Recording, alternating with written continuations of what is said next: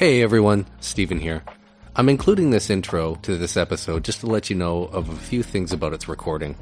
First off, we had an unforeseen and unavoidable audio glitch at about 20 seconds into the start of this episode, where we lost about 20 to 30 seconds of Karen introducing our guest, outlining what we will be talking about, and also offering a trigger warning. I'll take the time now to say that this episode deals with trauma, what trauma is, how it affects us, and how it can be triggered. We fully understand that a topic such as this can be unsettling, uncomfortable, and triggering for some people. We appreciate all of our listeners and thank you for coming this far with us. Some of the topics do include brief talks about sexual assault and other events.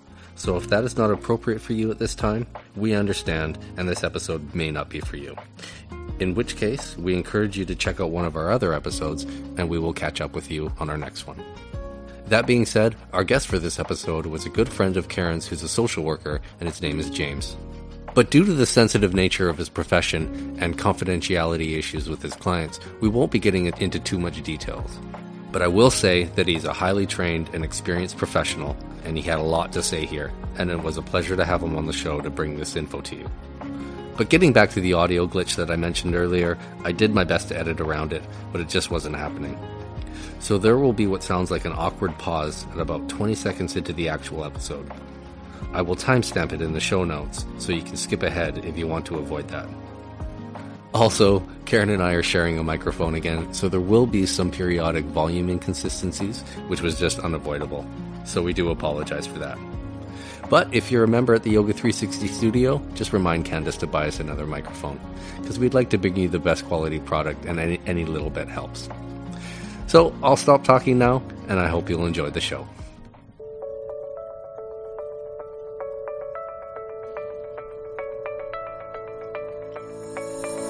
This is the Yoga 360 Podcast. We bring you knowledge, inspiration, and resources to help you live your best life. We connect with students, teachers, and experts from the community to both educate and have fun conversations from the heart. If you enjoy the benefits of yoga, value your health and well-being, and enjoy connecting with others, you're in the right place. Hello, everyone, and welcome back to the Yoga 360 Podcast. I am Steve Cotton. I'm Karen Eni. I'd like to welcome everybody back for a new year with us here at the Yoga 360 Podcast. This is our first episode of the year, and we got a really special guest joining us tonight. Yeah, so we're joined by my good friend James. Hey, James. Hello, how are you? I'm good. So James is joining us today because he is a social worker. Okay, I'll just start it off by asking James, what exactly is trauma? Yeah, so trauma, there's essentially two types of trauma. As it's become more of a common and buzzword of the past couple of years, there's what a lot of my colleagues like to refer to as small T trauma and big T trauma. Mm. That's not a value judgment on either one. It's more big T trauma referring to the definition used in the DSM, so the Diagnostics and Statistics Manual for diagnosing psychological issues. So in that situation, the definition of trauma is actual or threatened death, serious injury, or sexual violence. Stressful events not involving an immediate threat to life or physical injury are considered significant stressors, but they're not considered trauma. However, when you see things that speak to trauma-informed practice, growing up with trauma, I'm a big fan of Gabor Mate's definition, which is that trauma is a psychic wound that hardens you psychologically, that then interferes with your ability to grow and develop. Yeah, and you shared that definition with us before we started recording, and I really like it. And I think it sort of really informs what we're going to talk about, in that trauma is not just something that's happening in your brain. Like, this has real impact on your body and just how you move through life. And that's really what we want to get into today. Okay. Also, can you tell us who Gabor Mate is? Yes. Gabor Mate is a physician. He's a Canadian-Hungarian physician and has done a lot of work around, in public speaking, bringing the idea that people have all experienced trauma. For the most part, everybody has experienced some type of trauma in their lifehood, and especially as children. And that has a profound impact on how we navigate the world and how we experience life, and is something that should impact how we approach treatment to mental health issues, ranging from addictions to health issues to depression. Okay. Yeah, and I just asked that because I've seen and I've actually heard of him on other podcasts as well, too, and I know he has a big source of material and resources as well too in this subject. So. Absolutely. He's a very, very significant force in the addictions treatment world and the role that trauma has on addictions. And I mean, having worked in that field, you can really see how people consider previous trauma as a critical and necessary part of how we always look at addictions for people. It's rarely just a physical dependency or mental dependency. Mm-hmm. I want to circle back a little bit. You talked about childhood trauma. I don't remember the exact wording at this point, but I saw a definition once that basically if you had a point in your childhood where you felt unsafe, where you felt uncared for, where you weren't sure what was going on, you were uncertain, that could have caused you childhood trauma and might still be carrying with you today. Does that sound right to you as well? Yep, that's absolutely fair. So I just kind of want to call it out because in coming to this from a place of I had a fairly significant amount of childhood trauma, but I think all of us to some degree experienced that when we were kids. We experienced a moment of not being sure we were okay, of not knowing what was up. I think a lot of us have experienced that, parents getting divorced or things happening at your school. All of this will have caused at least some impact on you. So I just wanted to call those things out because I think a lot of people don't necessarily think of themselves as having trauma, but I think more of us have it than we think. Does that make sense?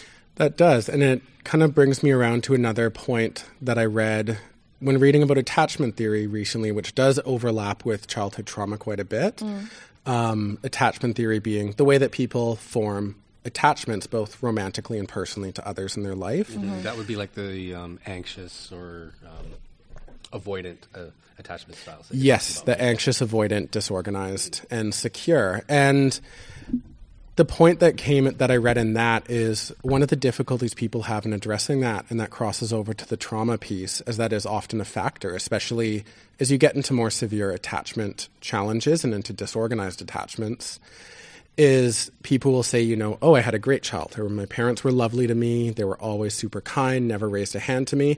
And that very may well be true and that they were wonderful, but there can still be events that happen outside of their control that can be traumatic to a child.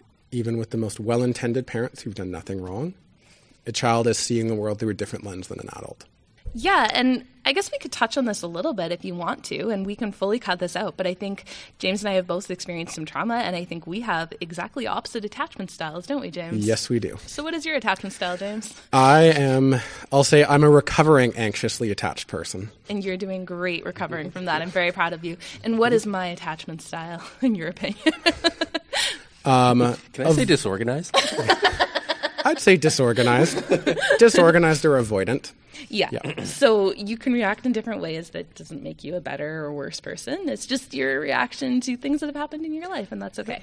And that they're not static. They can change from time to time. People might be anxiously attached in one relationship and avoidantly attached in the next.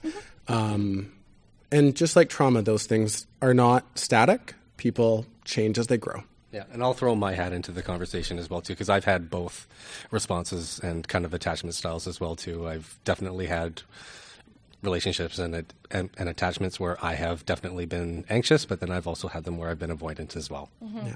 And without drifting too far off into a different subject, the simplest definition I saw on an Instagram reel was anxious attachment is if someone doesn't text you in 5 minutes, you're going to text them because you're freaking out that they don't love you anymore. And avoidant attachment is someone looks at you the wrong way, you've got the ick, they're done. You've got the ick. All right, let's get back on topic. So I think I want to talk a little bit about what actually happens in the physical body when you have trauma. Do you want to start us off on that, James? Yeah, I can start a bit to it. And I will just start this off with a bit of a caveat that I'm more knowledgeable in the treatment side of things than the physiology of the injury. I'm going to speak a little bit to the physiology side more because that is what I've done more research into because it's more applicable to when I'm teaching yoga. Yeah. And I think an important thing to note is that a traumatic injury can have many causes. And when I say traumatic injury, I'm referring to essentially an acquired mental health or psychological injury.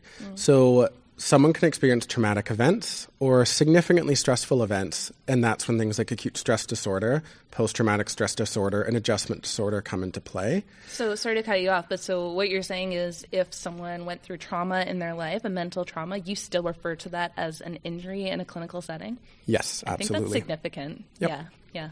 It's something that doesn't get touched on enough is, you know, if someone's in, for example, a car accident, mm-hmm. They experience physical injuries, and they also have a trauma response and a depression response. Mm. They have maybe reactivity to motor vehicle-related stimuli, seeing cars and shows. That's a part of the injury and a part that deserves treatment mm-hmm. and deserves as much attention as their physical injuries. Mm-hmm. Okay. Could they also have, like, behavioral responses as well, too? Absolutely. Yeah. We got hung up in the big T trauma definition, small T trauma definition. But I'll bluntly say it's often kind of irrelevant because a lot of the time, the difference between an adjustment disorder diagnosis and a PTSD diagnosis is whether that significant event with the actual or threatened death occurs or a significant stressor occurs, the latter being adjustment disorder. The treatments are often exactly the same. So there can be some little nuances in the injury and the severity of symptoms, but for the most part, it's not going to impact treatment to a significant level, and it's usually the same treatment programs treating people with either issue. Interesting. Whether or not people meet the criteria of one of those diagnoses or not. So let's get back on track, just finding what happens inside when we have trauma. Yeah, so I'll defer to you. Okay. I'll talk a little bit about the physiological side. So one of the things that happens, and feel free to jump in and correct me if what I'm saying is incorrect or could be more clear. To my understanding, our body doesn't understand why we're stressed. So one of the things I say when I'm teaching is your body doesn't understand if you're stressed because of a work deadline or because a bear's going to walk out of the woods and attack you. As far as your internal body is concerned, it is the same thing. So what will happen is... one of the first things that happens actually is all of your muscles are going to get tense. And if it is a prolonged trauma, if it's a prolonged stress, that's going to keep going. So this is when it leads to fatigue and anxiety, because think about it, all the muscles in your body are engaged and tensed and stressed. And after a certain point, they're going to become exhausted and ineffectual, and your brain's not going to work, your body's not going to work. And it's just really a physical manifestation of whatever stress and trauma is happening in your body. So that's one of the first things that happens. Does that track with what you know? Absolutely. It's that sympathetic nervous system activation. Right. So the sympathetic nervous system happens when you need to respond to dangerous, stressful situations, and that's a normal and necessary thing in your everyday life. So essentially, your nervous system goes into a mode where your heart rate goes up and becomes more reactive, mm-hmm. delivers more blood to areas that need more oxygen, helps mm-hmm. you get out of danger.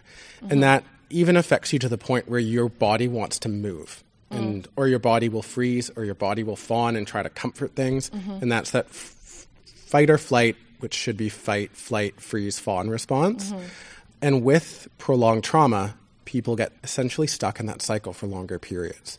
So whereas someone who's in a more normal nervous system state might hire the door knock as just an example. Their heart rate picks up, they get alert to it, they go check, it's just someone delivering something, their body comes back down. Mm-hmm. For someone experiencing prolonged trauma, that might not come down, or they just might stay higher and take longer to decrease. Mm. And that's very taxing on your body and your mind. It sounds exhausting. Like when you think about the actual, like every muscle in your body is more engaged. Another thing we mention sometimes in class is that like your rib cage will actually physically lower down. I don't know if this is because your body is protecting your internal organs more. That seems logical to me. Mm-hmm. But it tugs things with it. So your shoulders hunch forward, like you're rounding forward. It's harder to breathe. Your lungs don't have as much room to expand. Like these are physical manifestations of living in that fight or flight or freeze mode. And so I think one of the things that is really important for people who spend more time there or who have a door knock make them spend longer there is to be able to find some tools to shut that off and to turn on the parasympathetic nervous system where your body is just more efficient at all the other things it needs to do, like digesting your food and healing and helping you sleep. Yes. Absolutely. It's a big part of the reason people experiencing trauma have issues with constipation and diarrhea and vomiting is their body is not processing everything properly. Yeah, and we actually looked up, Steve and I were talking before we started recording about diarrhea, because it's, I think, one of the quickest things that we notice. Like, when you're stressed, you're going to have some more runny fecal matter. That's just a fact. Mm-hmm. Stephen, do you want to talk about why that is? Okay. Well, from my understanding of it, the gut responds to kind of what's going on in the body by releasing its own hormones and doing its own things, and the body wants to get rid of that, mm-hmm. right? So it just kind of expedites the process there in the small and large intestines, and the result of that is the diarrhea that you're talking about. Yeah. So. And some other things associated with that, too, are headaches and nausea as well, too, which are quite common for a lot of people. Yeah, so it literally will speed up the movements in large intestines and slow down the movements in the stomach and small intestines. And it does it to expel harmful toxins, but which is what the internet says. But which harmful toxins do you think they're talking about, James? Sorry. Oh, gosh, that's a little out of my purview. I mean, we process a lot of toxic things in our bodies. Our livers, our kidneys are all flushing out stuff, and our mm-hmm. bowels do too. Mm-hmm. Most of food is waste and not good for us and can't stay in your body. But too, a lot of the bacteria that's needed to digest food isn't meant to stay in your body or go into other parts of your body. It's mm-hmm. a closed system, and when that's out of whack, that can throw your health off. You're not getting as much nutrients from your food. And no. Yeah. And I think it would really affect your stomach too, wouldn't it? It does. And the other part that becomes a challenge with people experiencing trauma is often there's reduced serotonin. Mm. And well, people usually think of serotonin as like your happy chemical, the main target of antidepressant medicines and such. Mm-hmm. But most of your serotonin's in your GI. And it helps control bowel function, helps control gut, food processing, and helps rid your body of irritating foods and toxic products. And when mm-hmm. that's reduced, you're going to have increased issues with it. Mm-hmm. And that also speaks to the role of getting the parasympathetic system working, mm-hmm. and as well as where, you know, that can have overlap with your treatment needs. Mm-hmm. Absolutely. Could just increased gastrointestinal activity could also be a result of just the elevated state of your parasympathetic system? Of the sympathetic system, yeah. Okay. The parasympathetic helps with the digestion and stuff. That's part of why when people are stressed, they get diarrhea. So those are some of the physical manifestations in your body. Like, I think the too long didn't read here is, if you're stressed, if you have trauma, your body is on edge and tight and engaged all the time.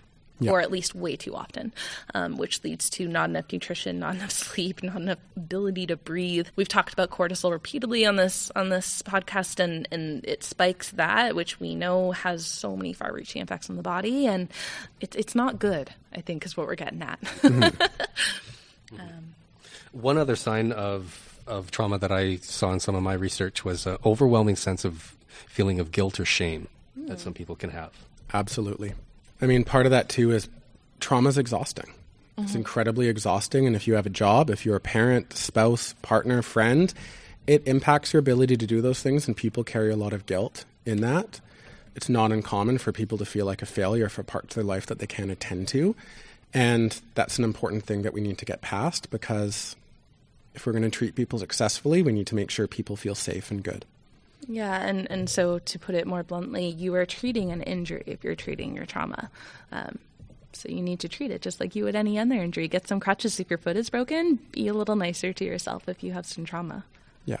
So I'd like to get into a little bit of what types of traumatic events there are out there. Yeah. I mean, just touching initially on the big T trauma is... And not a way to diminish other traumas. It's often where the biggest severe clinical responses are when we look at treatment of PTSD. So once again, to the actual or threatened death, serious injury, or sexual violence. And this can be a perception thing, what threatened death can be. I mean, I do a lot of mountain sports, and I've come close to going over ledges before that hasn't been traumatic. And that same situation could be very traumatic to someone else. And I've had close calls that are traumatic, and I can recall very clearly every detail to this day. Mm. They can be, people often look for these grand situations like being in war or severe car accidents, things like that. But, and those are very much valid and real. It can also be very day-to-day mundane things like almost slipping and falling out of the tub can stick with you and put profound changes to your life. Or like choking on food maybe and you're home alone, yeah? Yeah. I mean, I think we all know people who can't eat certain foods because they had one bad experience with it, and there's a bodily reaction to that. That is perhaps long-reaching. Yes. And I'd say the biggest, probably the biggest, most far-reaching one is sexual violence. And something to be mindful of when you look at trauma-informed practice of all kinds is there's much more concise research from the States, but the rates for any kind of unwanted sexual attention that's reported, and keeping in mind that almost every agency and specialty group that works around violence against women and sexual violence puts it at an estimate of 83% of women and 43% of men have experienced unwanted and significantly stressful sexual attention. And when we look at things like carried out or attempted sexual assault, it's at minimum 1 in 6 women. So as the female on the podcast today, I want to say I think it's really underreported for females, but also more so for men. And I think in your mind, if you've experienced something along these lines, you don't need to put a name on it. You don't need to feel like you were sexually assaulted. But if you had a relationship and the physical interactions with your partner were not something that you wanted to occur, you might have trauma for that, even if you don't want to seek help for it, even if you don't want to term it as an assault. It might have built up. It might be something that's living in your body that is not easy for you to walk with. And that's just something to call attention to, I think. Mm-hmm. And just a reminder, too, to everyone that if you have experienced that it's always never your fault. So I think that's a big type of trauma as well. Are there any others we should touch on? Yeah, and I think that's kind of covering the biggest areas around the big T traumas. But then when you get to the small T traumas, you know, you can have close calls. You might hurt yourself almost minorly. You might get threatened with physical injury or something, like threatened by a person at a store or in public, or road rage where there's not that actual or threatened death or serious injury and violence. But it's a significantly stressful event. And the significant stressors, I think, are more where you see that subjective response to it. One person's significant stressor is not another person's. And the same events in a slightly different setting can be a significant stressor to another person. And I think, too, that's where a lot of the, when we talk about childhood trauma in that small T trauma way, that's where a lot of that comes into play. Interesting. Because something little like being lost for 5 minutes where you're not in any real danger, or your parents were actually quite close, you just didn't think they were close, might not be actual or threatened death or serious injury, but as a little kid, that's really scary. And that can have a huge impact on how you perceive life and safety with other people as you grow up. Yeah, that makes total sense. And I think before we started recording, you talked about how you feel that physical trauma to the body and the associated mental, emotional trauma is often overlooked. So if you have a long-term injury, for instance. Absolutely. Yeah. Is often that part of the healing process is sometimes overlooked. Yep. And I think with physical injuries, it's often, people say physical injury, but there's often a mental health injury there too.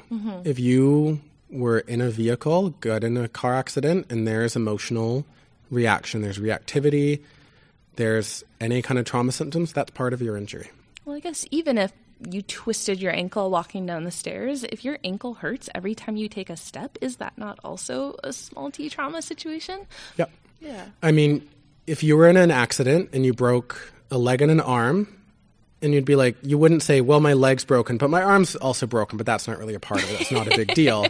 But we do that with mental health injuries. You'll say like, oh yeah, but of course I'm stressed. I was in a car accident. But that's also something that deserves treatment and attention. Yeah, and I think this is really sticking for me. You calling it mental health injuries is really sticking for me. Like that is an injury to treat. You know, I've mentioned it a couple times, but that's really sticking out for me. So thank you. Yeah. And that can also happen to, even if it's not happening directly to you as well too. Like if you're a witness to something happening. Absolutely. Witnessed is very much a valid situation and can be valid conditions for PTSD diagnoses. So let's bring this back into how yoga can help with that. Karen, how can yoga help? Well, in my mind, it helps a lot. And I want to be honest with myself in that because it has been so helpful for my traumatic issues, I probably have a really biased view of this because it's been so helpful for me.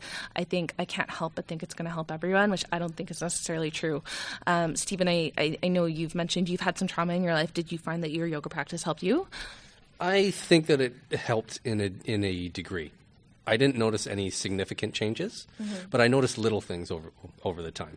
And I think just with like something as simple as just breath management, it definitely helped in that respect. Mm-hmm. Yeah. Whereas for me, like I notice if I don't practice enough on my own, I go right back into really bad traumatic responses, and it's really heightened for me. So for me, it is a really important tool, and for you, I think you're saying it's helpful, but you could have gotten help otherwise. Yeah, I think so. Yeah. James, what about for you? How you do practice yoga, and how is that for you? Yeah, I find for me that a lot of the calmer practice type stuff has been a huge benefit for me. Mm-hmm. It's not the curative thing in my journey through trauma, but it's been a thing where as I've learned more about trauma professionally, it's become a good part of my regular health practice and self-care practice to help with managing my sympathetic responses and being better at improving skills to put me in a parasympathetic state. Mm-hmm. Pretty much all of that class of research that I came across said yoga in most cases is super helpful, but not a single study says that it should be the only thing you're doing for your trauma. That basically it should be in addition to something else. Do you think that's true as well? I think that's true. And I think it'll help if we talk about the frontline responses to treating trauma just very, very briefly before we touch base on yoga and yoga's role in treatment. And I just want to put the caveat on this that none of this is medical advice. Mm. If you are looking at treatment, changes to treatment, medication, stuff like that, do consult with your physician, your counselor, your psychiatrist. I can guarantee you working in the field that the vast majority of them are far more open-minded and willing to look at different things than we often give them credit for. Cool. So when it comes to treating trauma, the main treatment first is always psychological treatment. And when we say that, that's the more talk-based therapy models. So there's a few leading ones that are the evidence-based pieces for treating PTSD and adjustment disorders. And those are cognitive processing therapy, which is similar to cognitive behavioral therapy, but working on processing it through a cognitive and more objective lens to a certain point. A lot of the time we go through very terrifying situations, and looking at it through an objective and very strict lens can actually help us process it because we're looking at it in a less emotional sense. And that can be hugely beneficial when we think of, you know, how safe were we in a situation? How do we get out? What are the likelihoods it's going to happen again? Because often we expect something's going to happen again and the odds of it happening again are extremely low, especially when we're in physical injury type settings. Interesting. So like if we were talking about a car accident, would an approach be something along the lines of, this is a percentage of car accidents that happen a year. This is how likely you are to be in a car accident. This increases this much if it's raining. These are things you can do to help be a defensive driver and avoid car accidents. Is that the kind of thing that would happen? Things like that. And also just that you're often a lot safer in situations than you think you are. Mm-hmm. We're quite resilient, and the safety mechanisms built into our world are really good now. Mm. So, you know, things like if you get in a small fender bender, you're probably going to be physically okay, even if it's something that's very terrifying. You've been in a bad one. Mm-hmm. The other ones are prolonged exposure. Mm-hmm. So that's bringing people around triggers and the actual traumatic situations and locations, because a lot of the time you're going to need to be around those situations. If it's around people, works, different locations, it's doing a graduated and prolonged response to slowly increasing you to that. So if someone's having difficulty with crowds, kind of getting them more outside might be a first step, into stores where there's less people, and eventually kind of into more crowded situations and working on their responses to those in the moment. Mm-hmm. And one of the most popular ones being EMDR, so the eye movement, I always mess it up, derealization therapy. And that's where you'll see it's either like lights or touches on different sides of the body while working on processing the event. The science, I can't speak to what the specific science is, and it is one of those where we're learning a lot more as we go. Mm-hmm. And it's a great example of something that started as a quote-unquote woo medicine and is now becoming evidence-based practice. But so that's something I would call yoga science in class, friends, and now it's becoming evidence-based practice and a growing frontline treatment. The idea being that you're activating both sides of your brain while you're processing through the events, and that can help theoretically with processing it. And you see good response to that. Aside from that, pharmacological treatment, so with medication, is a huge piece of treating traumatic injuries. Mm-hmm. So, frontline antidepressants, anti-anxiety medications, sleep is a huge issue. So is this even things like taking melatonin to help you sleep? Like that's an herbal supplement, but... Anywhere from heavy sleep medications in early stages, though a lot of clinicians like to stay away from those just because of risk of addiction. Mm-hmm. Even some... like prazosin and such, which are, medications for heart and hypertension and things like that. But they just also found that people had reduced nightmares and night terrors when they were taking it. And once again, talk to your doctor if you have questions about medications. I'm not a physician, so I'm not the best person. But those are essentially the frontline treatments for trauma. Mm-hmm. These can be in group or individual settings, but... that is essentially where we go, and it ranges from psychologists, psychiatrists, occupational therapists, registered clinical counselors, all have huge roles in forming. I think even religious leaders, like if you have like a rabbi or someone of your faith, are often trained in situations like this. Absolutely, and a lot of... I think none of us are religious, I should say. So. No. I've worked with spiritual care practitioners as well, and a lot of... there's different levels of training and different... face, but there's also important to note that a lot of theological practitioners, and this is coming from someone who doesn't identify with a religion, are incredible skilled clinicians with very much evidence-based treatment models. They're looking at it through a spiritual lens, and for a lot of people, that's what they need and that's what speaks to them. All right, so those are the, as you said, frontline treatments. These are the things you should do first, especially if you find, I would say, trauma that's affecting your daily life. You need to consult a physician, etc., to get a frontline treatment before you consider other things. Is that a good assessment? Absolutely, yes. Yeah. Mm-hmm. It's why it's important to speak to a clinician, because there are heavy things that, well, they're not always pleasant to talk about, but things like self-harm and suicide come up. Mm-hmm. Higher than in the average population with people experiencing trauma. Mm-hmm. And that's where those people, they have the training to work with that. They have the training to look at that, and our safe spaces to work with on that. Yeah. And we'll circle to this a little bit early. Trauma-informed yoga instructing is a thing. You can go to a full training for this. It's on my list of things to do this year. I haven't taken this training, but that's some of the things you learned. We've touched on it briefly in both the teacher trainings I've done about how trauma can affect the body and how to address that with your students, but not in a really intentional way. And I'd like to learn more about that. So that's on my list. But I think that's an important shout out for the teachers listening, that we do not have the training to deal with big traumatic responses. And I think it would be irresponsible to pretend otherwise if we don't have the tools to continue helping our students after they leave the room. Do you agree with that? I would agree. And even like in clinical settings, there's times where I know that there's cans of worms that you don't want to open, because a good rule with working with trauma is once you open it, it's really hard or impossible to close it. Mm-hmm.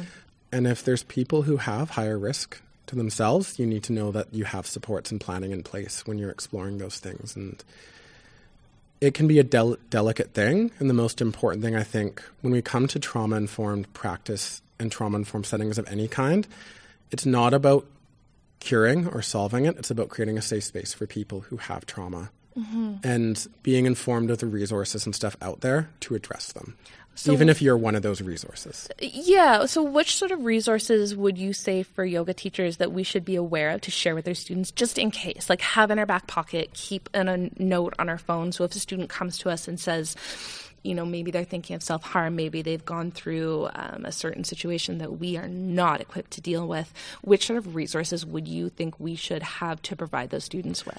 Absolutely. First and foremost, local crisis line, and even if you're in a small community without a local crisis line, 1-800-SUICIDE, wherever you are in the country, will connect you to crisis resources. Mm-hmm. And even if it's not particularly relating to suicide, they're going to have a better shot of where to connect you to. Mm.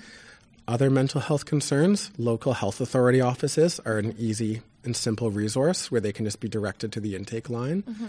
When it comes to things like sexual violence or violence involving children, then a lot of the Battered Women's Society and more Battered Men's Society groups, and those are the best resources to get people to and make sure that they know, that they're safe to contact those settings and that it's okay that they have those feelings and it's not their fault that they have feelings. Yeah. So sort of be ready to say what you're going through is valid, and I'm so sorry, and here's a number that I know someone will be better trained than me to help you, and let me know if I can support you once you've contacted them. Yes. Is that the appropriate response?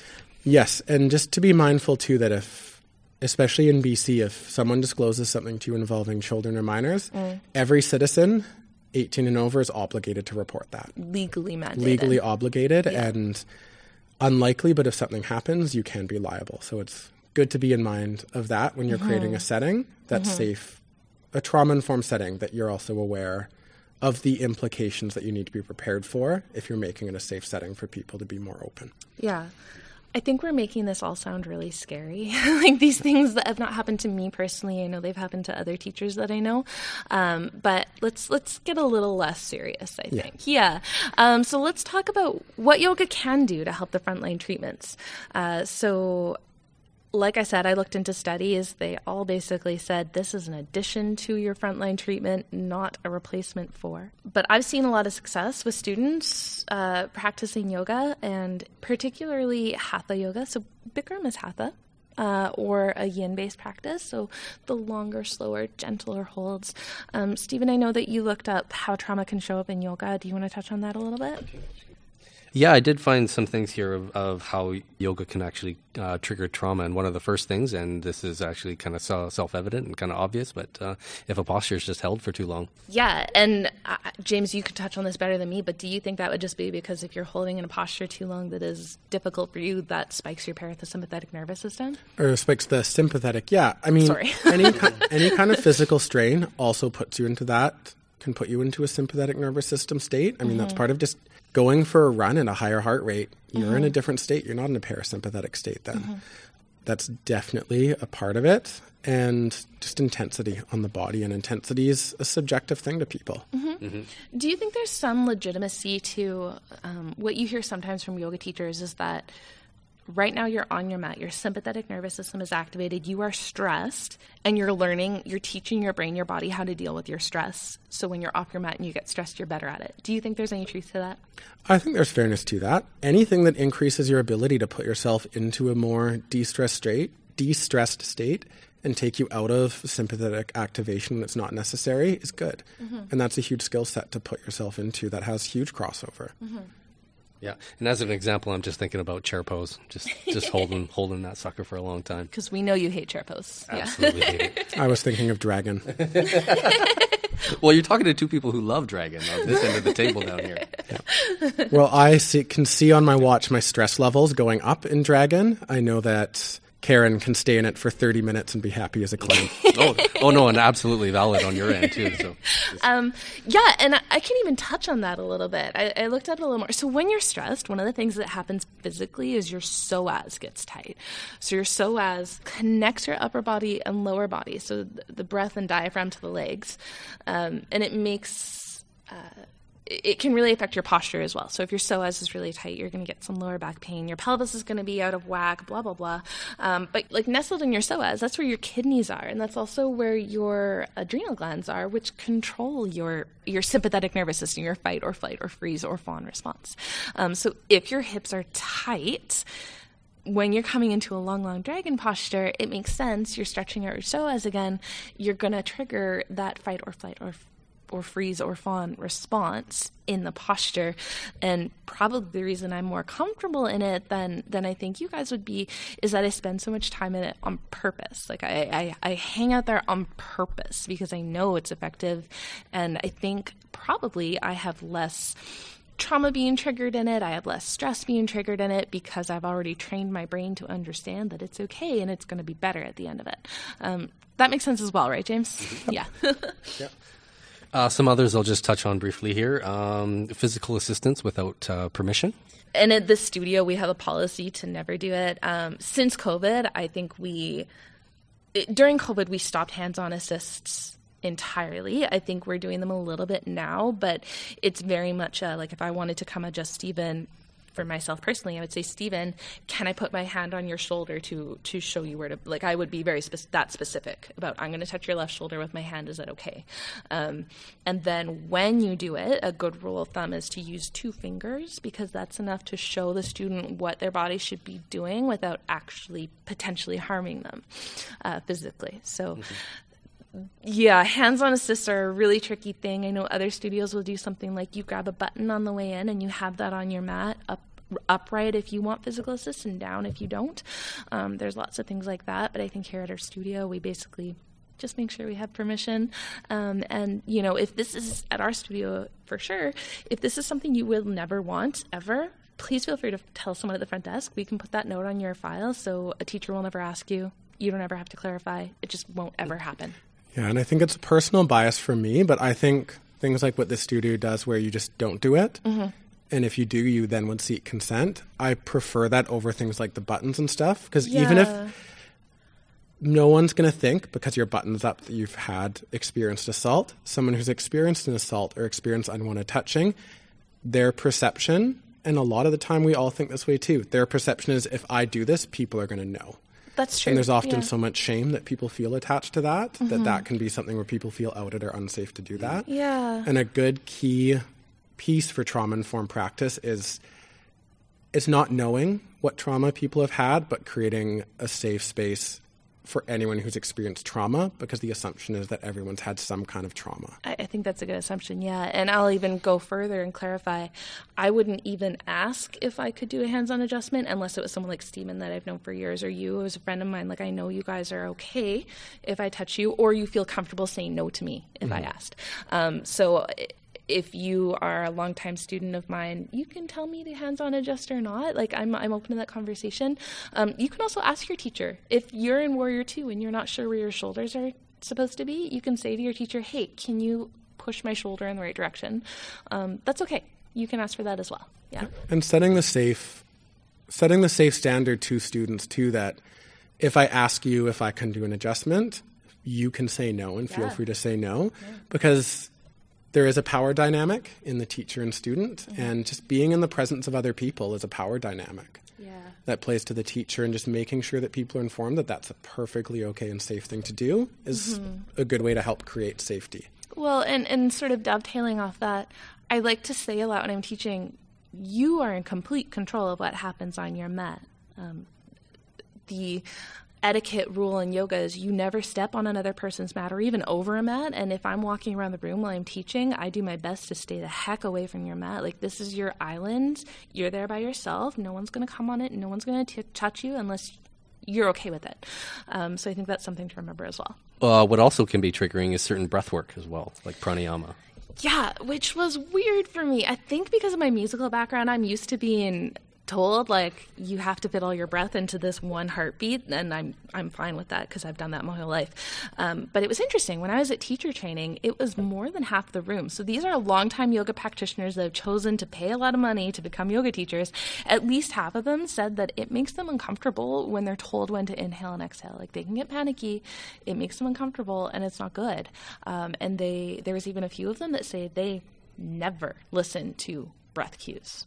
If they're told to inhale for a count of 3, they just ignore it flat out. I want this to be me saying, giving permission to people to ignore that. Like, if that's traumatic for you, please ignore breath work. I don't know. Has that ever been traumatic for you, James, or, like, upsetting for you to be told when to breathe? I mean, it's upsetting being told what to do by you. On a more serious note, no, for me it's not. But when you were saying that, I was just reflecting on, you know, a lot of healthcare event trauma. So, you know, if someone's ever been picked up by paramedics or given birth, there's a lot of command over your body and command over breathing specifically, and that can be a potential trigger. And a lot of people just have hard past memories of being told what to do. And you're in an instructional setting being told what to do. That's definitely makes sense as an easy trigger. It doesn't trigger me, so I've never thought of that in practice. But yeah, so we have an episode on breath coming out, so listen to that more. Like, there is tons of benefits to different breathing exercises, but also please feel free to disregard any or all of them if it's not working for you in that moment or ever. Yeah, I think this was a little hard for us to wrap our heads around just because we haven't experienced it ourselves. Yeah, personally, it's not a triggering thing to me at all, but it totally is valid if it is for you, and that's okay. So, and in the same vein as sometimes my doctor has to lecture me and remind me that pain is bad for your body as well, so you have to take pills, because I don't want to take as many pills as I should. The stress of being told when to breathe will override the benefits of breathing how we tell you to breathe. So you should do what's right for your body in that moment and trust that you know what you need. And a safety thing, just to interject too, is kind of coming to the central nervous system piece that we've talked about so much.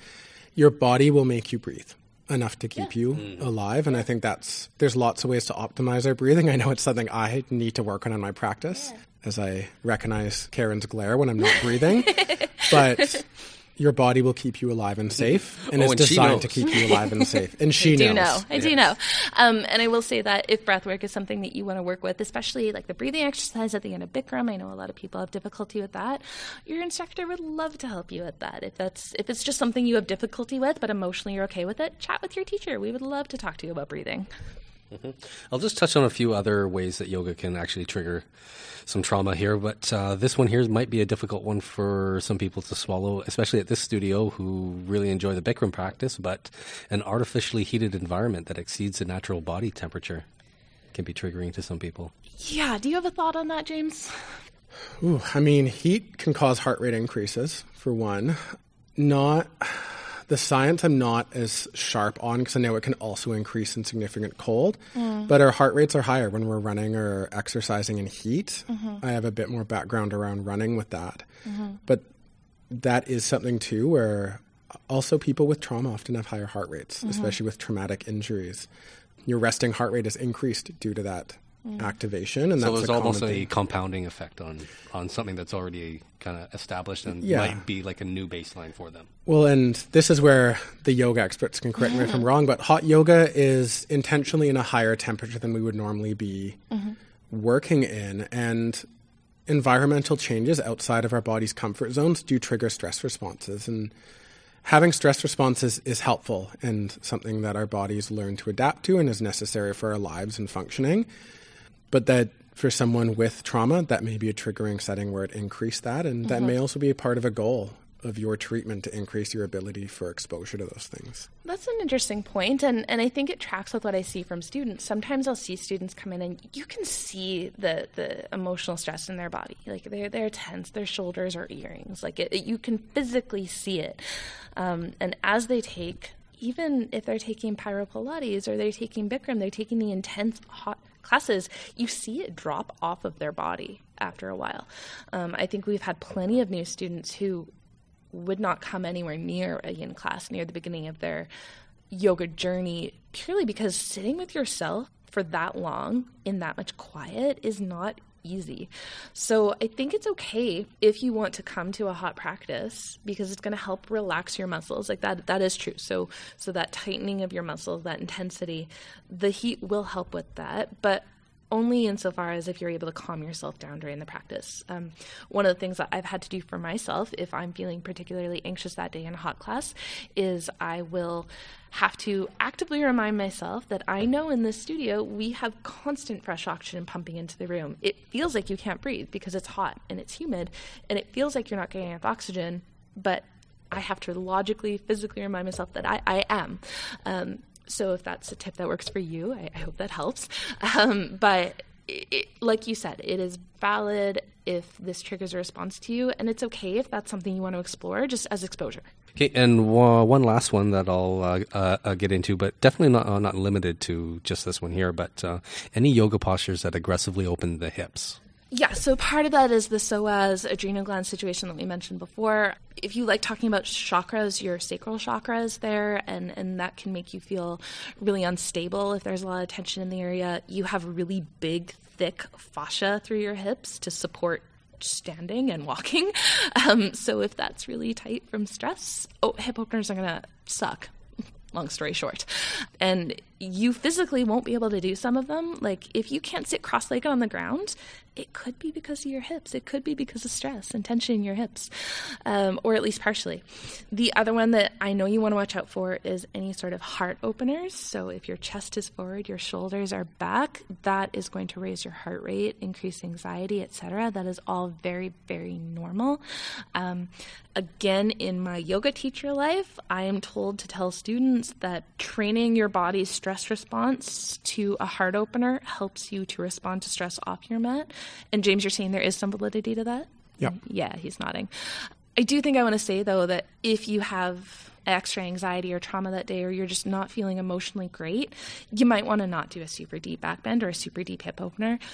My camels in a Bikram practice often are just me with my hands on my lower back, like in my jean pockets, and me looking at the ceiling. That is the extent of my backbend. Because if I'm having a rough day, I just end up crying every single time I do camel. So there's some realness for you. I get a head rush and I get very dizzy in camel, so I don't really do it. So blood pressure. There you go. Mm-hmm. So it's all the same thing. It is real, friends. So be kind to yourself. And if you are maybe having an extra difficult day with an emotional injury, is that a good term, James? Yeah, that's a fair term. Maybe you be a little more gentle with hip openers or chest openers. And again, especially at our studio, you can feel free to come to me and say, hey, like, I had a bad day at work. I'm not in a good mood. I'm not going to do many hip or chest openers. I'm going to say, cool, I'm really happy you're supporting yourself, and maybe even give you some other tips on how to proceed with your practice.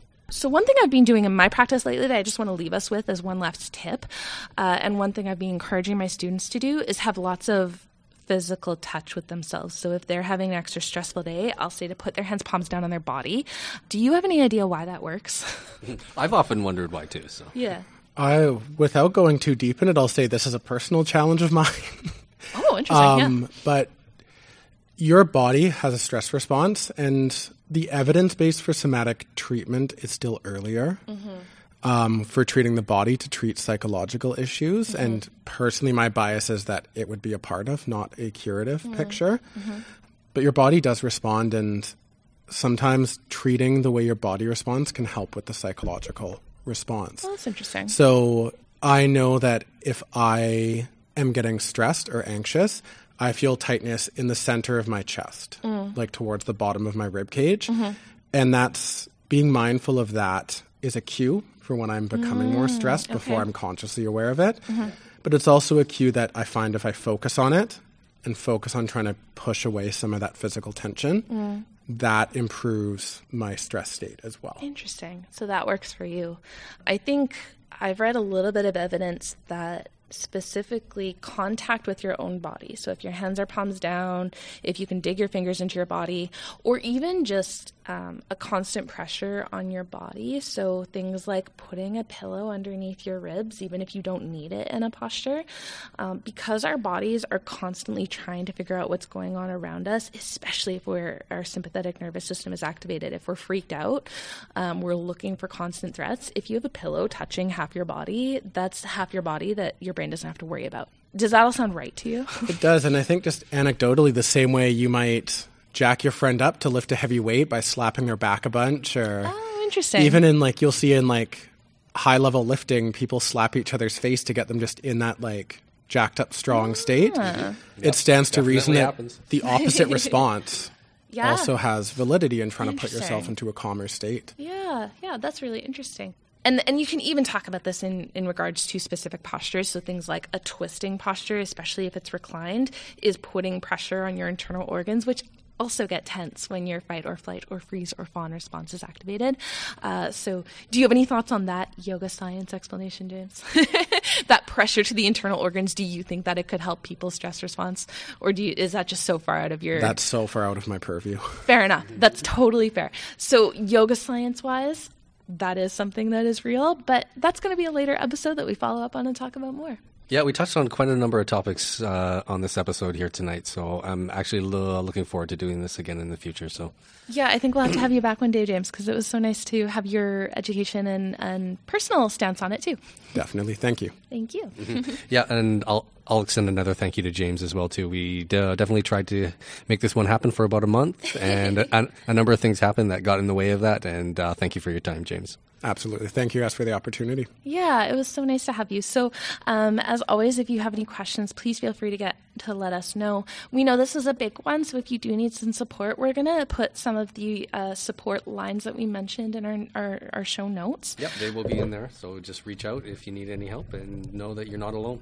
Yeah, and to the extent that we can help, we would love to help. And we hope you are all safe, and we're so thankful that you helped to create a safe space or a studio for all the students that come in. Thanks, everyone. Have a good night. Have a wonderful night.